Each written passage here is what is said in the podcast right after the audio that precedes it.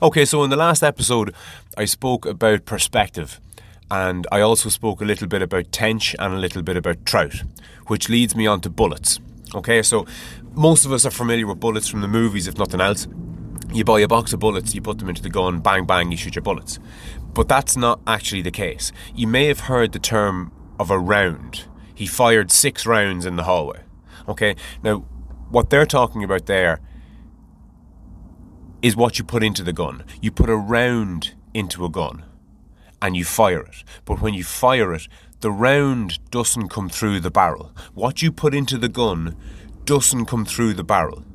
The bullet comes through the barrel.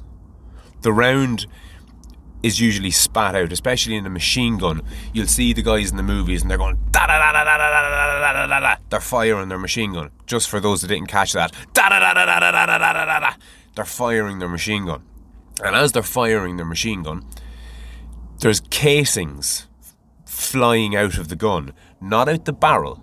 These things are landing on the floor beside the guy with the machine gun. You've probably seen in Rambo. Oh, there was a great parody on this. The fuck was it? It was a parody on Rambo. Hot Shots, Hot Shots Part 2, I think is the movie that I'm referencing here. And there's a picture of Sylvester Stallone, and I think he's standing in a boat, and he might have a fucking fully automatic rifle in each hand, and he's firing away at the enemy, you know, da da da da da da da da, and all the casings are flying out of the two guns and they're landing in the boat. But of course, it cuts back to him five minutes later, and he's still there going da da da da da da da da, but he's up to his neck in the casings of the of the fucking rounds, and you know the boat sinks, and it's a comedy. But what I'm getting to here is, you don't put a bullet into a gun, you put a round into a gun. So if you have a look at the diagram there, you can see that furthest to the right, the uh, roundy piece, say, with the flat bottom, that's marked as a projectile. Okay, so a bullet is a projectile.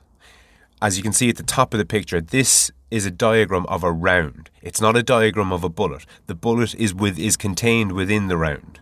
Okay, so in the middle you've got all those X's. That space of the round is full of explosives or an explosive some form of explosive, a gunpowder or some such. And to the left of it, you'll see there's a little indentation and a little piece sticking out. Don't get too bogged down into the detail here, but that's there's an arrow to it. That's the source of ignition.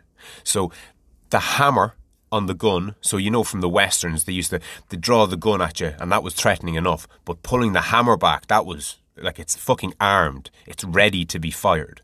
Okay, so you pull back that hammer, and when you pull the trigger, that hammer, bang, it, it lands. And the tip of that hammer hits what I've marked as the source of ignition on the round. That sets off the explosives. There's an explosion within the pipe, which is the barrel of the gun. All the all all the barrel of a gun is is a pipe. So inside that pipe, there's an explosion. It can't come out the back end because there's only one hole in a gun, basically. There's only one place for the bullet to fly out of. So the explosion goes off inside the barrel or inside the pipe, and it forces the bullet down the length of the barrel and out the hole, out the business end of the gun. But the only thing that leaves the gun out the business end is the projectile or the bullet. The bullet is the thing that flies through you when somebody shoots you. Okay, the round itself doesn't really exist anymore because the explosives have been literally blown up into nothingness. They've probably been turned into a gas. The shell casing, the thing that holds the bullet in front of the explosives, that falls down onto the ground. So the the round itself doesn't exist because it's been it's been taken apart basically. It's like a lawnmower. I have a lawnmower in my shed that I mow the lawns with. But if I took it apart and had the pieces scattered across the lawn, it wouldn't be a lawnmower anymore. It'd be just an assortment of parts. Okay, so the round no longer exists once it's been fired. And it's the exact same principle for a shotgun. So in the other diagram, labelled very creatively, diagram of a shotgun shell, shows the main part that takes up two thirds of the the shell itself. All those little circles, that's marked as shot. Okay, that's why it's called a shot gun. Okay, now they're essentially tiny little bullets. All right. Now you can get shotguns that fire what are called slugs. So you replace all those circles with one big circle, basically, that fills that, that space.